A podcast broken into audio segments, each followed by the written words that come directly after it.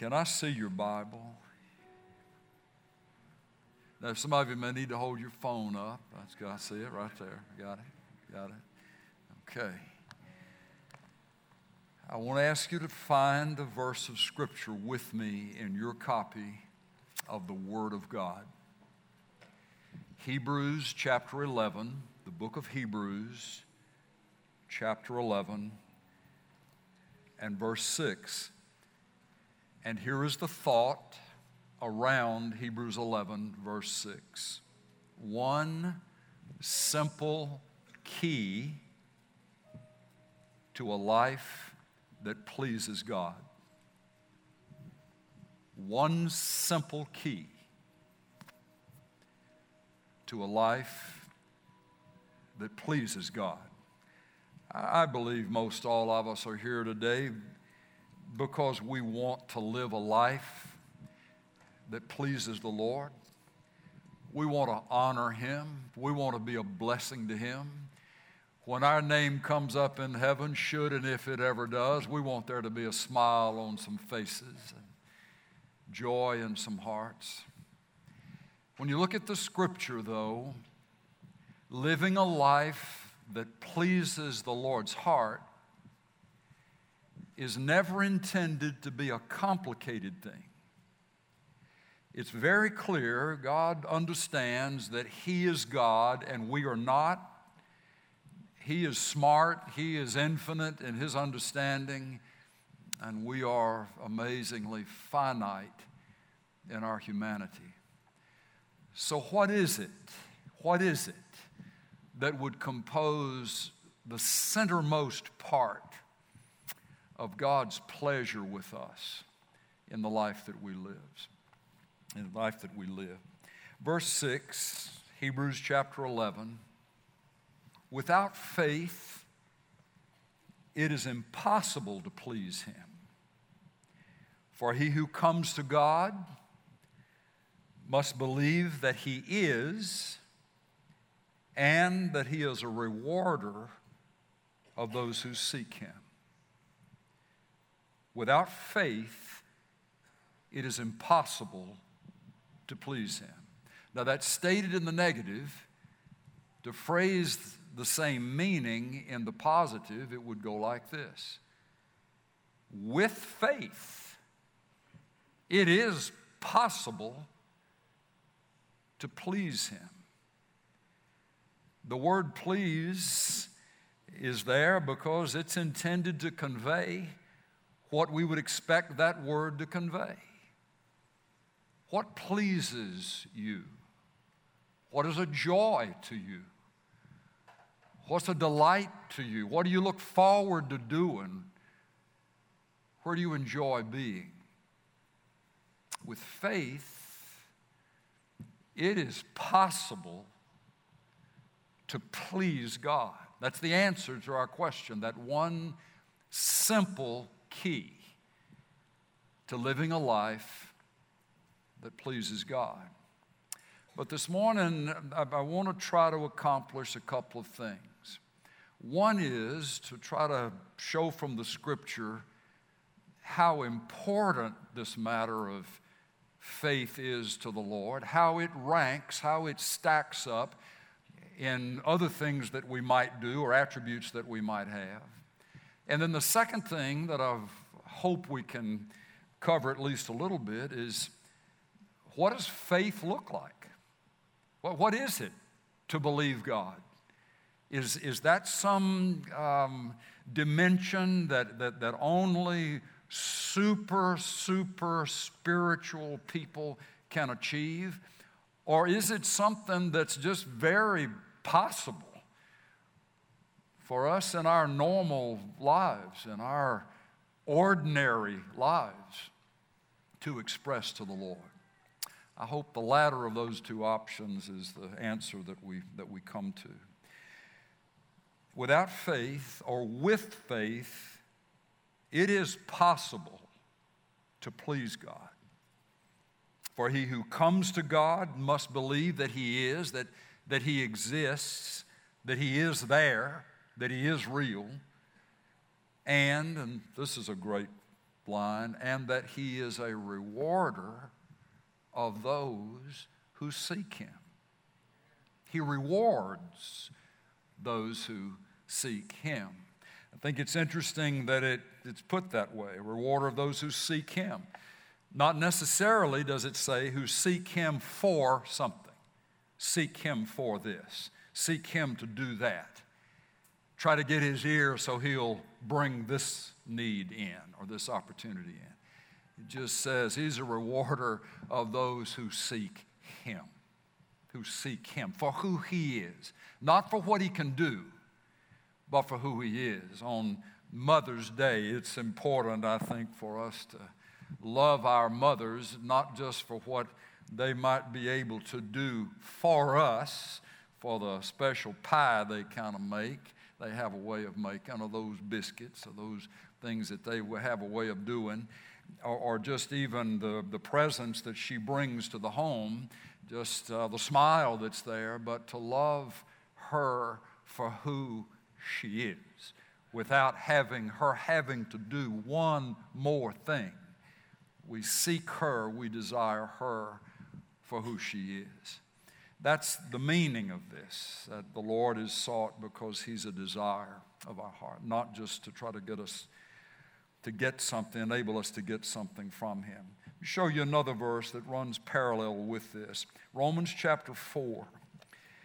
Romans chapter 4 and verse 3. And what does the scripture say? Paul writes. And Abraham believed God. Abraham exercised faith in God. Abraham believed God, trusted God, uh, expressed loyalty to God. He, he believed God, and then what? It was reckoned to him as righteousness. It was contributed into his account, put in his account, credited to him as righteousness. What was? What, what caused that? Abraham believed God. Abraham trusted God, and the result was that God put in his account right standing in the sense that sin the wrongs that Abraham had committed or would commit in his life would no longer be an issue. That heaven would be open to Abraham. Abraham was pleasing to God in right standing with God without sin being a problem between him and God on the basis of what? Because of what? Because he believed God because he believed God. Now, there's a very important passage of scripture in your Bible that ties in with it. The, the setting for this is in Genesis chapter 15. So I'd, I'd, like for you to turn back to all the way to the first book in the Bible, and, and let me read this section with us. Genesis chapter 15, starting in, in verse 1. After these things, the Lord, or the word of the Lord, came to Abram. This is before he became Abraham, in a vision, saying, Do not be afraid, Abram. I am a shield to you. Your reward shall be very great. And Abram said, O Lord God, what wilt thou give me since I am childless, and the heir of my house is Eleazar of Damascus. And Abram said, Since thou hast given me no offspring, one born in my house is my heir. Um, he and Sarah had not been able to have a child, so it would stand that the next legal representative, the next legal heir, would have to be someone born, a household servant, born in Abram's household, and that the name of that fellow was Eleazar of Damascus. Verse 4 Then behold, the word of the Lord came to him, saying, This man, Eleazar, this man will not be your heir, but one who shall come forth from your own body, he shall be your heir.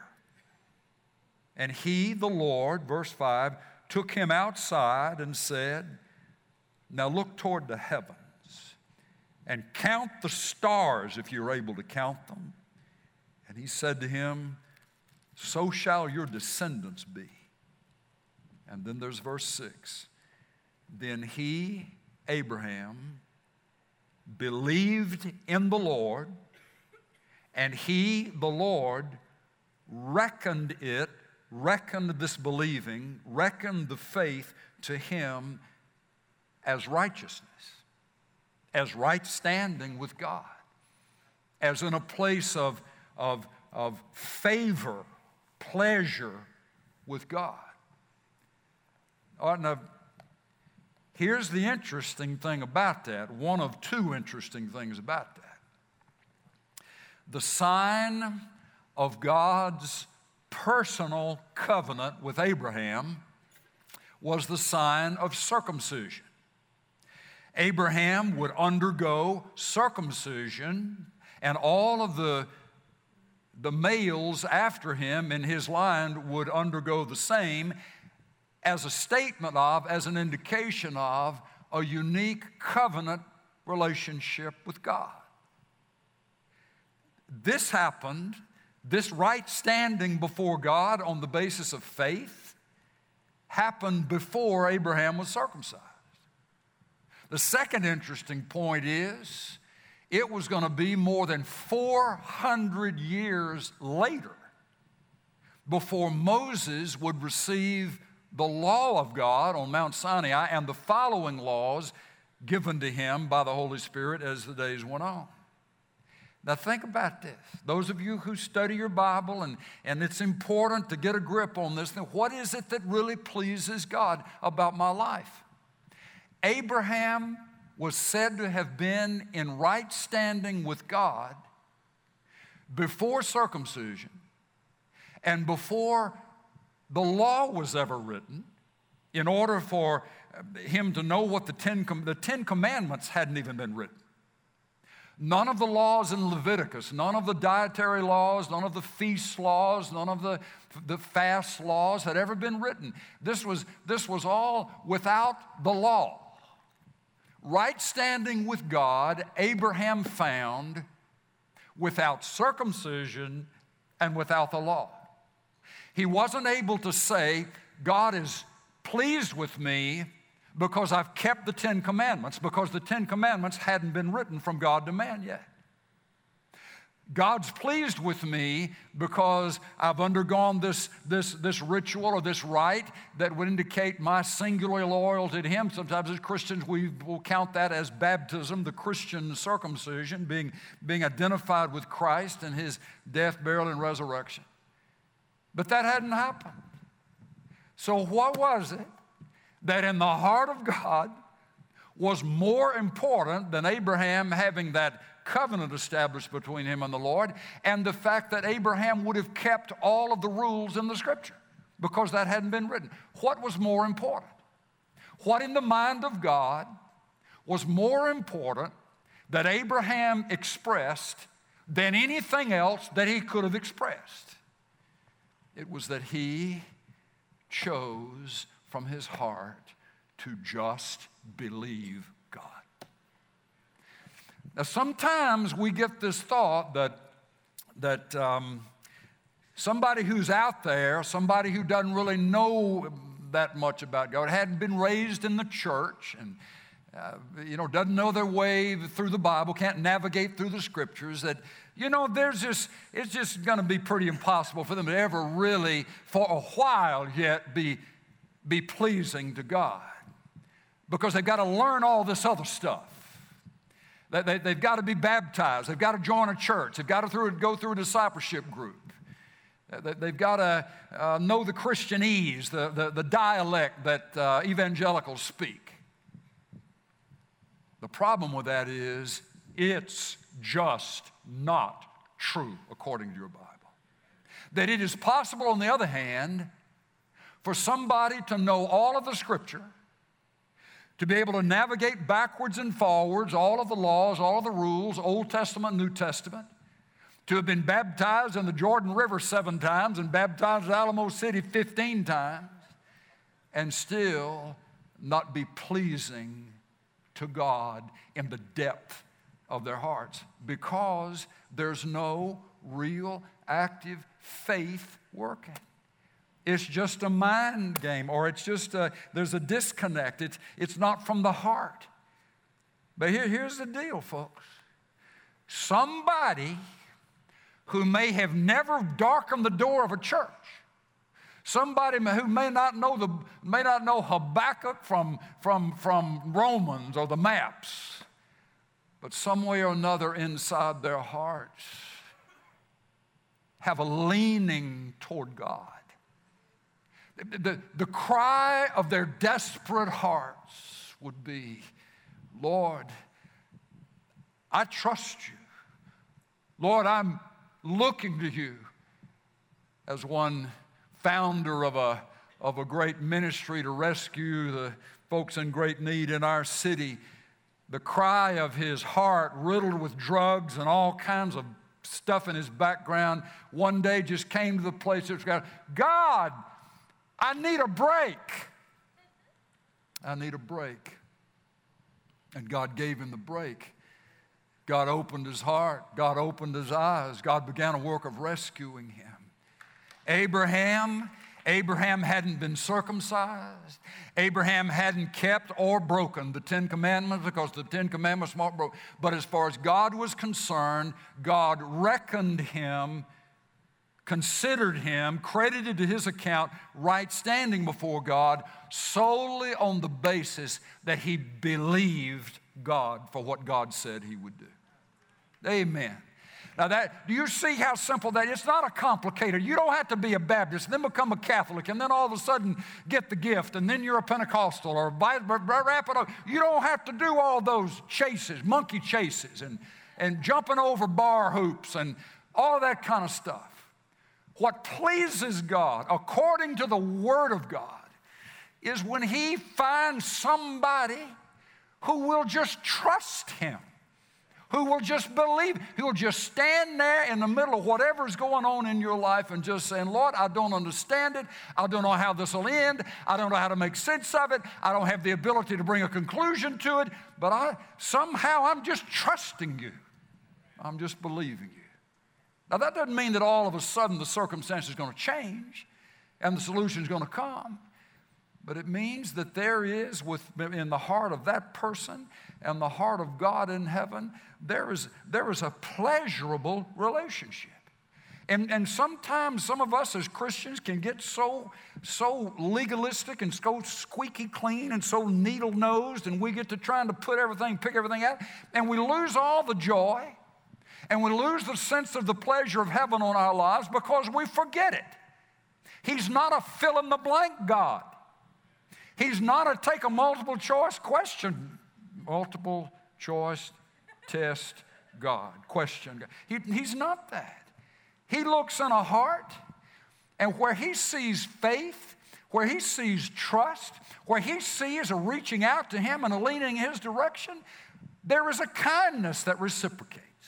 There is a, there is a pleasure that moves direction. So, so I, I want to just want to make that as best we can clear before there was ever a law to keep, God made it possible for a man to be found in right standing with Him before there were ever any laws to keep or to break. And it was solely on the basis of Abraham saying, God, I trust you. God, I believe you. I believe in you. Now, we are called sons and daughters of Abraham, Christians, because there is a common denominator between Abraham and us, and the common denominator is faith.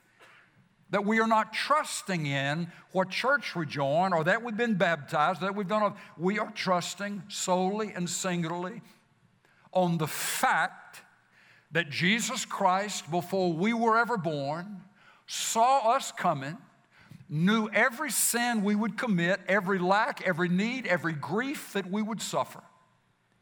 And the scripture says he took all of that the sin, the sorrows, the grief took that in his body, and when he was nailed to the cross, he died in our place for our sins and for our sorrows and our suffering. And we put our faith in what Jesus Christ did for us and accomplished for us. Abraham, faith in God. You and me, faith in God. We trust in Christ. He was looking forward to the coming of Christ, but that was not singularly what it was all about. It wasn't that Abraham was seeing in some mystical way the coming of Jesus of Nazareth. All Abraham saw at that point in time was God said, I'm going to give you a son. The son is not going to be by way of, of Hagar, the, the, the, the housemaid, the, to, to Sarah and that's where Ishmael, the, that son, came forth. It won't be that way. It won't be by Eleazar in the It won't be that way, a household servant. It will be through your own body and through Sarah's own body. I am telling you, you're going to have an heir. You're going to have a son. You're going to have a child. And Abraham just said, okay, good with me. If you said it, I accept it. That was called believing God. It wasn't rocket science. It, it, wasn't, it wasn't mystical. It was just the sense that God was making the promise and Abraham saying, and listen, he wasn't a preacher. He wasn't a college professor at a Bible college somewhere. He was a businessman. He was a cattle raiser. He was a rancher. He worked with people. He was a businessman. He, he, was a, he was an ordinary human being. He wasn't a preacher, a prophet, or the son thereof. He was just a normal person with a bunch of stuff under and bunch of people under his care. And God said to him, spoke to him, let him know you're going to have an heir. You're going to have a child. And Abraham said, okay. Abraham said, I receive it. And that was called faith. That was called faith. And the result of that was God called, allowed that faith to be satisfactory over the sins and the errors in judgment, all that Abraham would do in his life up to that time and after that time. God looked at his faith and on the basis of Abraham agreeing with God and believing in God, God said, I declare that, I decree to you right standing with me. Now, I, I, I don't know, I don't know how deep that's blowing into your heart this morning. But I hope it does. I, I, just hope it does before noon today that God is not looking at me or you solely on the basis of what you've done right or solely on the basis of what you've done wrong. He's looking at your heart and He's desiring to see in your heart a heart that will just say, I trust you, Lord. Such as I am, the wrongs, the rights, the incompletes about my life. I believe you. Standing right in the middle of what you're in the middle of, with whoever out there is mad at you or pleased with you, with whatever you've accomplished, with whatever you've still got left to do.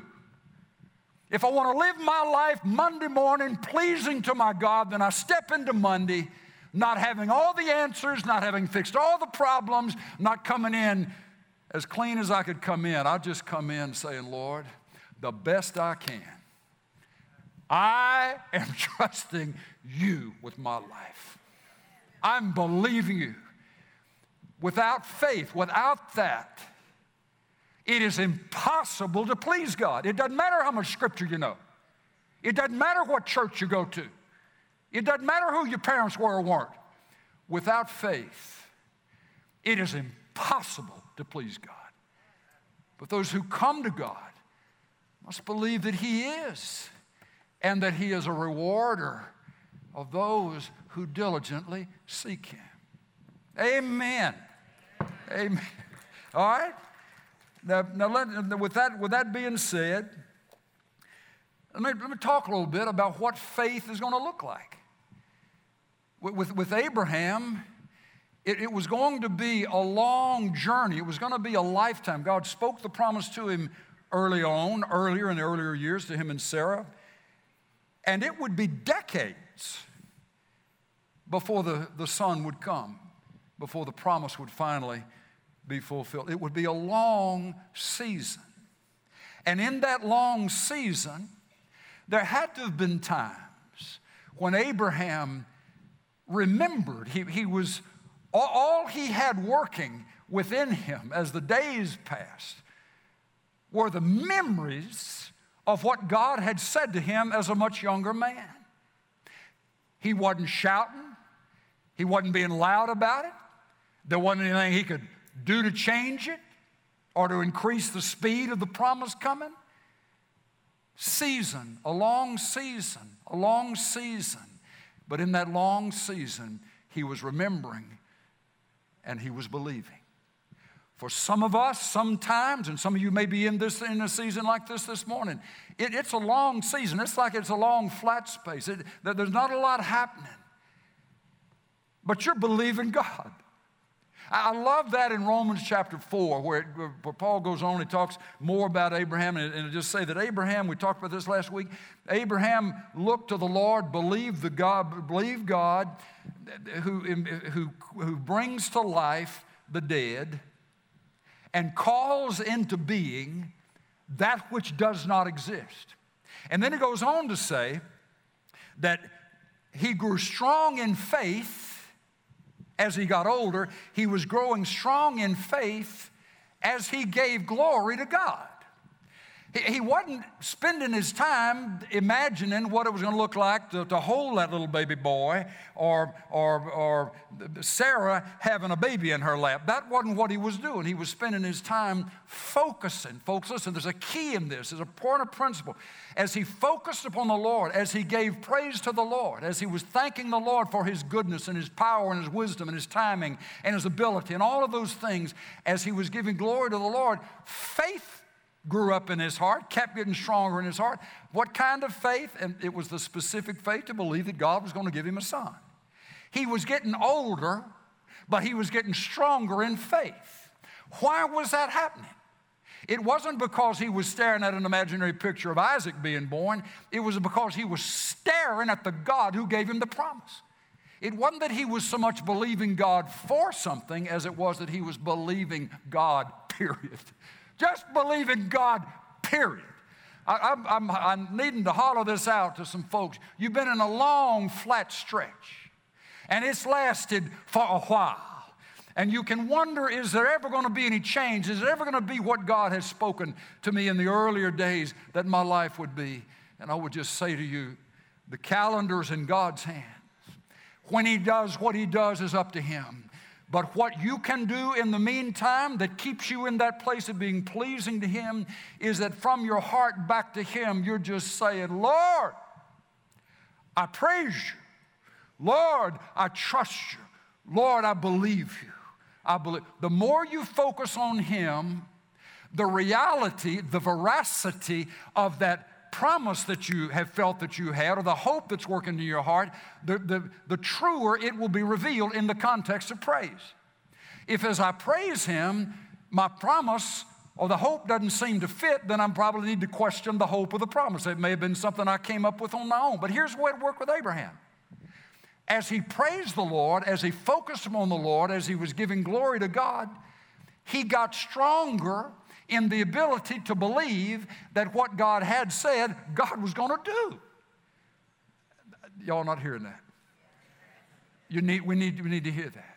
You can test whether it's a false dream or a true dream.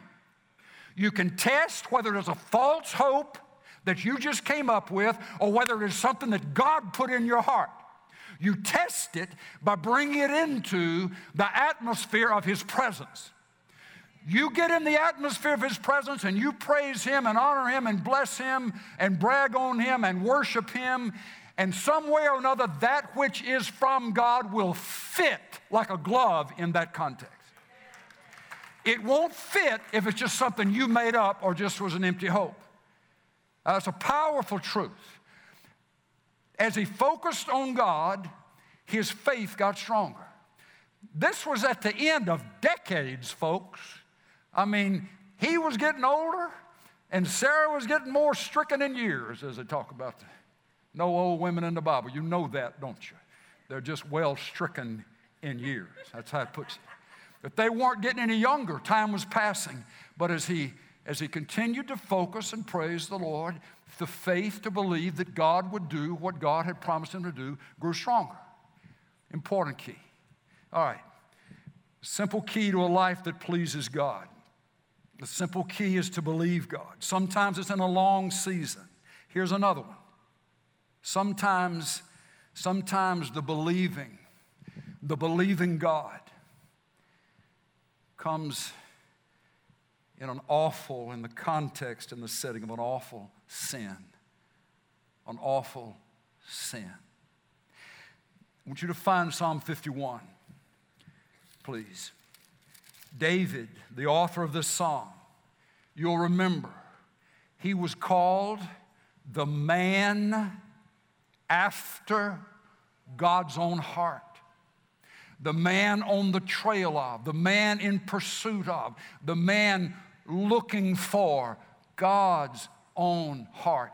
In some ways, he was like or similar to God's heart, but I think the more solid understanding, particularly realizing all that went on in David's life, is to read it in this way.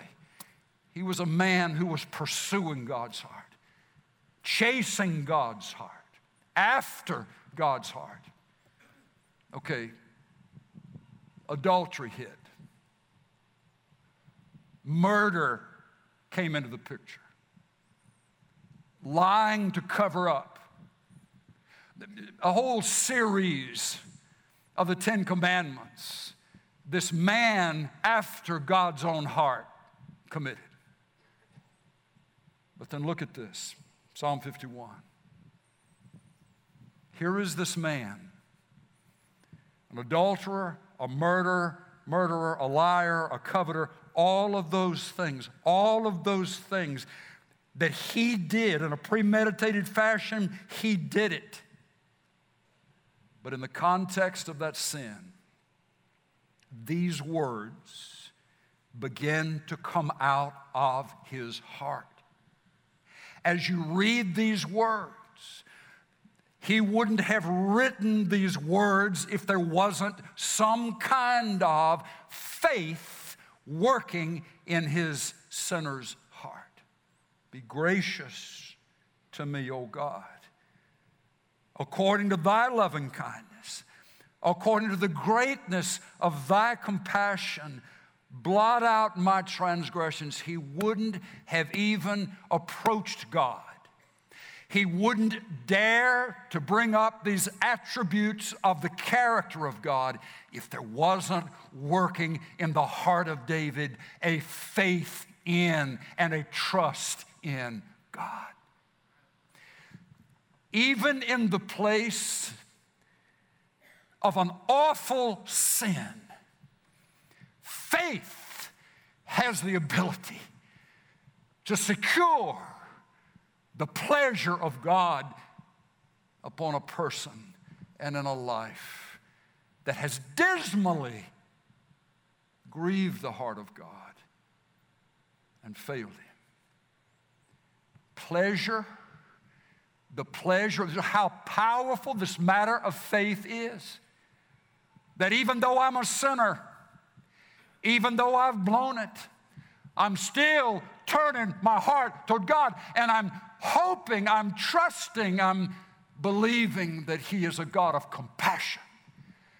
I don't need justice. I don't need retribution. I need compassion. Wash me thoroughly from my iniquities, cleanse me from my sin. For I know my transgressions and my sin is ever before me. Against thee and thee only I have sinned and done what is evil in thy sight, so that you are justified when you speak and blameless when you judge. Purify me with hyssop, verse 7, and I shall be clean. Wash me, and I shall be whiter than snow. Make me to hear joy and gladness. Let the bones which thou hast broken rejoice. Hide thy face from my sins and blot out all my iniquities. Create in me a clean heart, O God, and renew a steadfast spirit within me. Do not cast me away from thy presence. Do not take thy Holy Spirit from me. Restore to me the joy of thy salvation and sustain me with a willing spirit. Sacrifices, verse 17 of God, are a broken spirit and a broken, contrite heart, O God, thou wilt not despise. Folks, do you hear the cry of faith in David's words? He wouldn't even be saying these things if there wasn't something, some reservoir, some generator inside him that was saying, I'm going to believe God. I'm going to trust God, even though I don't deserve His mercy. I'm going to trust that He is a God of mercy. I'm going to trust that He is a God of compassion. I'm going to trust that He will create in me a clean heart because I've nothing but dirt. Create in me a clean heart, oh God. And renew a right spirit within. Folks, listen, this, this kind, this faith that secures the pleasure of God sometimes comes in a wrapper of awful sin. Just as much as it can come in a wrapper of a long, endless season. But it still remains true. Hallelujah. Thank you, Jesus. That even if it's coming from a broken vessel, He responds with kindness toward a heart of faith. But, folks, there's some of us that, that have been in church probably a little too much, you know, been, been around Christian people maybe a little too much. We, we've lost we've lost touch with, with how the real world lives and what it has to deal with. And sometimes we, we get, our, we get our, our nose all up in the air and, and we, we get to, well, this one really can't know the favor of God and this one really can't really be blessed because they haven't done this and they haven't, or they have done that and they haven't done the other. But we don't realize as we're judging and creating a distance from us and them, we don't realize that God may very well see something in that heart that we don't have the ability to see. And we don't understand why compassion seems to flow and restoration seems to happen and, and, and gets another chance at life. And we're, we're just thinking they've written them off, written them off. But God, somehow, in the way that only God can do it, might have heard that one we've given up on in the wee hours of the night, in the midnight, crying out, God, have mercy on me. Jesus, give me a break. You say, well, how much faith does it take? What did Jesus say? Give me a, give me a mustard seed, would you? Somebody pull a mustard seed out of your pocket. It's a speck. It's a speck. It's a speck. But where he sees that kind of faith, that kind of leaning toward the Lord, that kind of trust, even if the wrapper is sin, even if the wrapper is old age and human impossibility stacked up against it, there's still something that registers in the heart of a loving Father God that is pleasure to him. He delights to rescue. He doesn't delight to make people squirm. He delights in restoration and reunion. Yes, he does. Yes, he does. One simple key to a life that pleases God. If the wrapper is a long season, if the wrapper is an awful sin, if the wrapper finds your way to Mark chapter 5, if the wrapper is a costly sickness, even. Gospel of Mark is just an amazing section of Scripture to read, and I would encourage you to get familiar with this wonderful gospel. The scholars say that it probably is the oldest of the four gospels, and the reason they say that is because it is, it is included, about 90% of it is included in Matthew and Luke. John is written to interpret the life of Jesus, not so much as a chronological record, but you will have whole sections of the Gospel of Mark recorded in Matthew and Luke which they were, scholars would seem to say it was a primary source material. And then Matthew and Luke expanded upon it but it's just it's just it's just shot full of these amazing stories of what jesus did and who he did it to and, and the settings of all of them and uh, so here, here, we, here we find one in mark chapter 5 verse 21 and when jesus had crossed over again in the boat to the other side a great multitude gathered about him and he stayed by the seashore and one of the synagogue officials named Jairus came up and upon seeing him, fell at his feet, fell at Jesus' feet, and entreated him earnestly, saying, My little daughter is at the point of death. Please come and lay your hands on her that she may get well and live. And he went off with him and a great multitude was following Jesus and pressing in on him. And a woman who had had a hemorrhage for 12 years and had endured much at the hand of many physicians and had spent all that she had and was not helped at all, but rather had grown worse. After hearing about Jesus, she came up in the crowd behind him and touched his cloak, for she thought, if I just touch his garment, I shall get well. And immediately the flow of her blood was dried up, and she felt in her body that she was healed of her affliction. And immediately Jesus, perceiving in himself that the power proceeding from him had gone forth, turned around the crowd and said, who touched my garments? And his disciples said to him, You, you see the multitude pressing in on you, and you say, Who touched me? And he looked around to see the woman who had done this. But the woman, fearing and trembling, aware of what had happened to her, came and fell down before him and told him the whole truth. And he said to her, Daughter, your faith has made you well. Go in peace and be healed of your affliction. The rest of that chapter deals with how he ended up at Jairus' house and raised the young 12 year old daughter back to life again, even though everyone was saying that she had died. But I want us to look at verse 34 mainly, just for a second. Daughter, your faith has made you well. Well, what did her faith look like? What did she do? Had she been to Bible college? Had she memorized 40 verses on healing? Do we know whether or not she'd confessed all of her sins? Had she ever been baptized? We know none of the answers to those questions.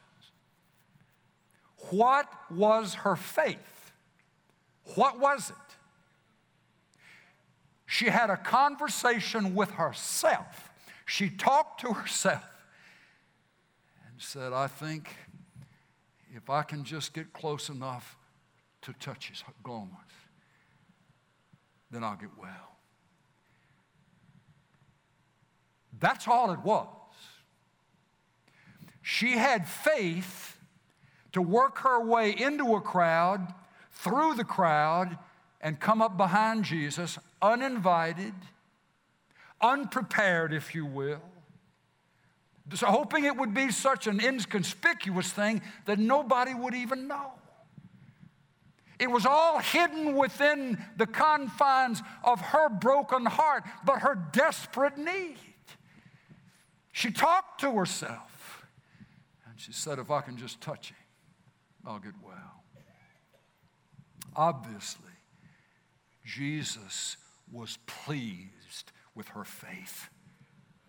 What she did, the way she approached him, pleased him, and he rewarded her search of him. Hallelujah. Folks, listen. It, it's, it's not how fancy, it's not how much scripture you got. It's not who your friends are necessarily. You've got to have somebody praying for you. No, you don't. That doesn't hurt if they do. But the Lord knows you. He cares about you. You matter to Him. If I can just touch Him, talking to herself, if I can just touch Him, I believe I'll get well. Without faith, it's impossible to please Him, but with faith, it's possible to please Him. Now, there's another one that is always a joy to read. This is in Luke. Luke chapter 18 and verse 35. Luke 18, 35. And it came about that as he was approaching Jericho, a certain blind man was sitting by the road begging. Now, hearing a multitude going by, he began to inquire what this might be. And they told him that Jesus of Nazareth was passing by. And he called out, saying, Jesus, son of David, have mercy on me. That's a verb, not an adverb, mercy. literally reads, mercy me. It means I'm not needing somebody to feel sorry for me. I don't need somebody's pity. I'm asking you to help me, Jesus. The word mercy means the power of God being released into situations and settings that have been affected negatively in an evil way by sin and suffering, sin and Satan, by sin and Satan. The mercy of God is the power of God being released into a situation to alleviate the consequences of sin and Satan. Not that the one who is crying for it necessarily deserves it or has earned it. It wouldn't be called mercy if there'd be a wage, it'd be a payment. But mercy means the power of God being sent to reverse the consequences of sin and Satan in the life of someone who doesn't deserve it, but who desperately needs it. He called out, saying, Jesus, son of David, have mercy on me.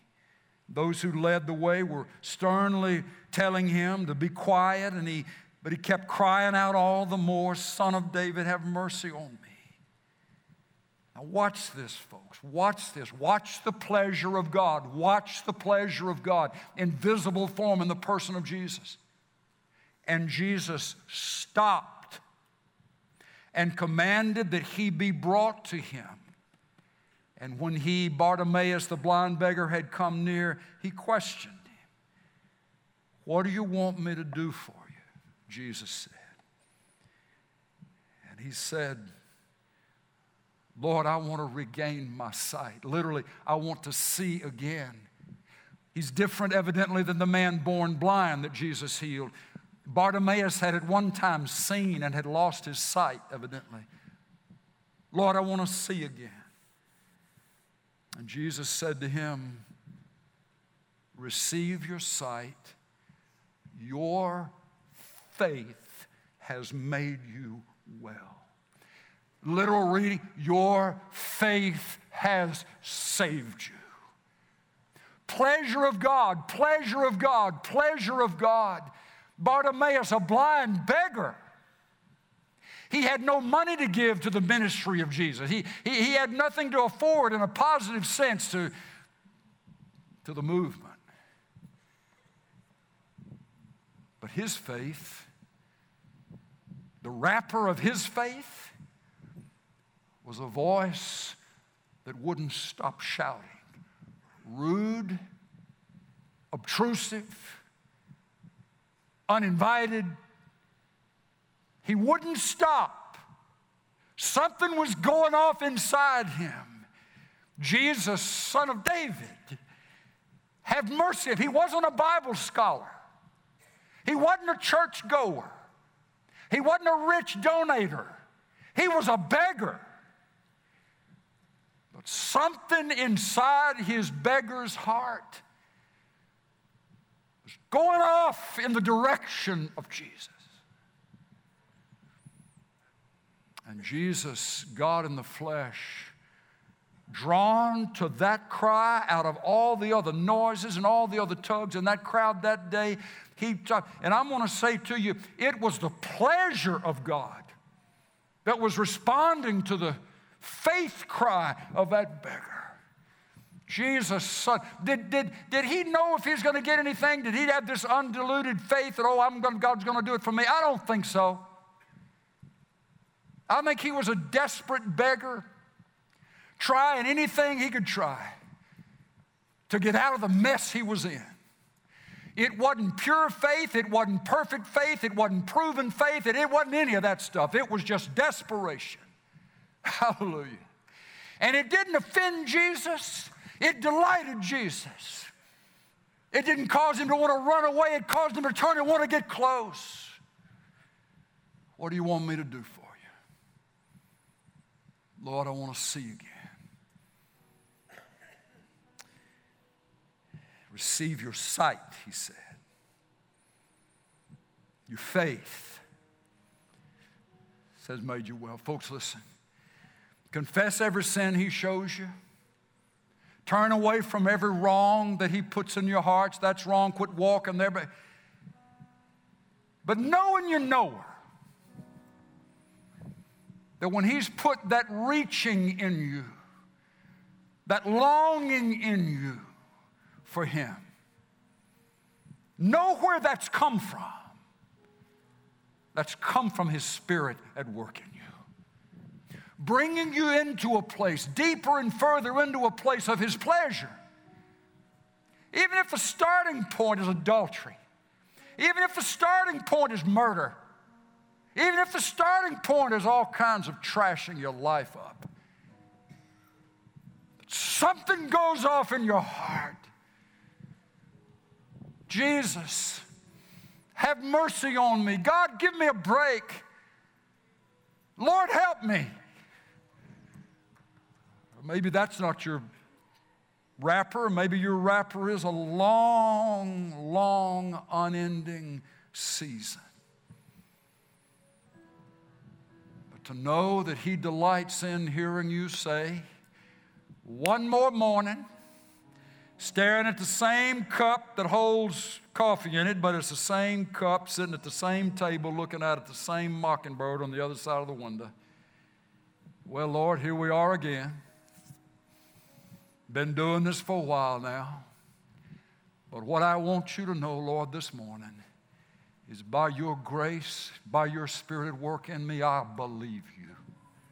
I trust you, Jesus. Thank you, God, for what hadn't happened. Thank you for what's coming. Thank you for who you are. I praise you. I bless you. I love you. I honor you.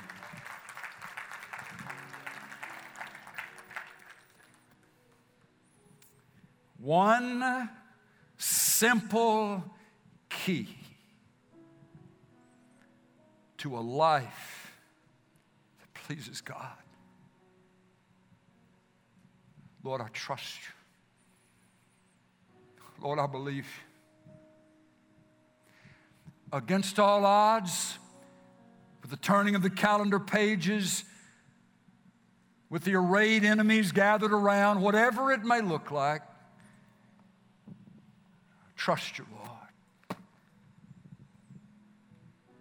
I cast myself upon your mercy. I believe you. I believe you.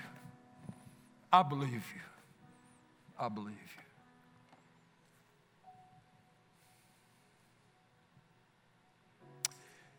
You know, as brothers and sisters in Jesus, we need to ask the Lord for wisdom as to how we respond to and how we genuinely encourage folks who are going through some of these kinds of things. That, that we be careful, be careful that we not make our comments only in the direction of how you can get the situation fixed or how you can get your fortune restored or how you can get something back or how you can get something in. What if, folks, listen, what if, what if the Lord allows, not that He causes all of them, but what if He allows certain circumstances for the express purpose of bringing out from us that which He most delights in, which is trust, which is faith. That He allows some things not to get fixed because He wants us to know the joy and the work of His Spirit rising up within us, just saying, Lord, I believe you. I'm, I'm going to trust you anyway. Find it interesting that as Abraham gave glory to God, he grew strong in faith, and shortly after that, Sarah comes in and says, You are not going to believe this, but we're going to have a baby. What if there is a correlation? In some settings, for some folks, that when the praise gets stronger, the expressions of faith get louder, get bigger, that we may be getting closer to the culmination of it all. Don't know. But I just find that interesting about Abraham's life. One simple key to a life that pleases God is to believe Him. Right now, in the middle, before anything changes, to say, Lord, I believe you. Lord, I thank you for our time together this morning in your word. I pray, Lord, in the name of Jesus, by the power of your Spirit, that you will cause what has been spoken, that you want us to walk out of here with, to be truly portable, that we won't lose it that, that our minds will not be able to jettison it, but that somehow by your Spirit, and you can do it, Lord, you can bring to our remembrance the things which the Lord has said. Father, in the, as the week progresses, as Tuesday comes, as Thursday hits, and our time alone with you, middle of the night, middle of the day, that you will let us hear what parts of this we need to hear all over again, that we can live a life that pleases you, that is a joy to you, that is a delight to you. When we make the choice to let faith grow and be expressed through our lives. Lord, I pray that as we look across the things that confuse us, that worry us, that eat away at us at times, that we would be able to back away two or three steps and just step out on the, across the top of that in our minds, in our hearts, and standing in a way that is speaking over these things that bother us to stand over that all and just say, Looking to you, Lord, I believe you. I believe you, Lord. I'm trusting you, Lord. This is yours. I trust you, Jesus. And Lord, I thank you for the breakthroughs that you intend. I thank you for the blessings from heaven that are on the way, that are in your heart, that are all a part of your wonderful and perfect timing. Timing for our lives. In Jesus' name, amen.